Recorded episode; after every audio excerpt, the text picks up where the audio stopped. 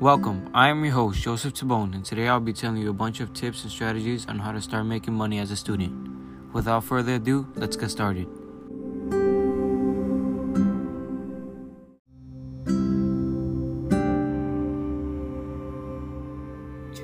For the first tip, you will want to find good 9-to-5 jobs that will pay you around $11 an hour, since this will be your first time working. For example, you can work at sneaker stores, grocery stores, corner stores, etc.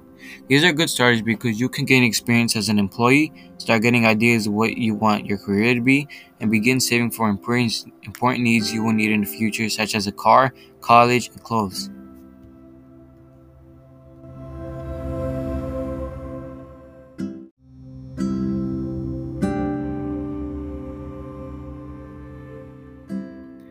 Before we move on, I would like to invite the guest speaker in here and ask him a couple of questions. Are you coming? Hello. Alright, so the first question is, what are some jobs you would be going working at? Some jobs that I would start working at would be probably something like fast food, like McDonald's, Popeyes, Burger King, something like that. All right.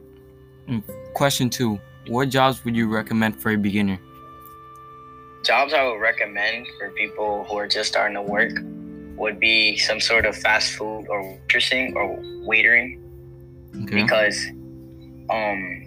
it's a better option and it's not as hard as work as you would be like if you're working a bank or retail. Or no, retailing would be fine too. Okay. I would recommend those 3. But any other job would be much more difficult than those 3. All right, and the last question, what are the best options for you? The best options for me would be, I would say, retailing, because you're just selling products to people and you're not really doing that much work, but you're still doing as much work. But fast food work would be harder than retailing, and retailing's a better option for a lot of people. Okay, thank you.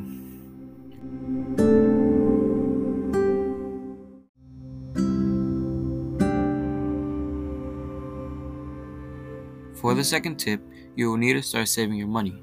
According to www.daveramsey.com, you can save money by packing your own lunch for work, deposit half of your paycheck into your savings account, and avoid using credit. In my opinion, the best way to save your money is to open a savings account. That way you won't lose money or get it stolen. Remember, the key to saving is always having money on you and using it when you need it.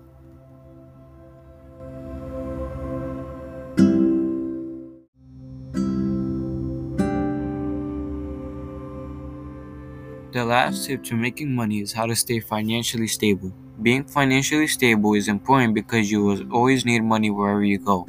According to www.vaco.org, you can stay stable by not wasting your money on things you don't need and save it for things like groceries, gas, and clothes. Another strategy is by keeping track of your spending. This will help you because you can notice whether or not you can buy things that you want, or you can stop wasting money on things that you don't need.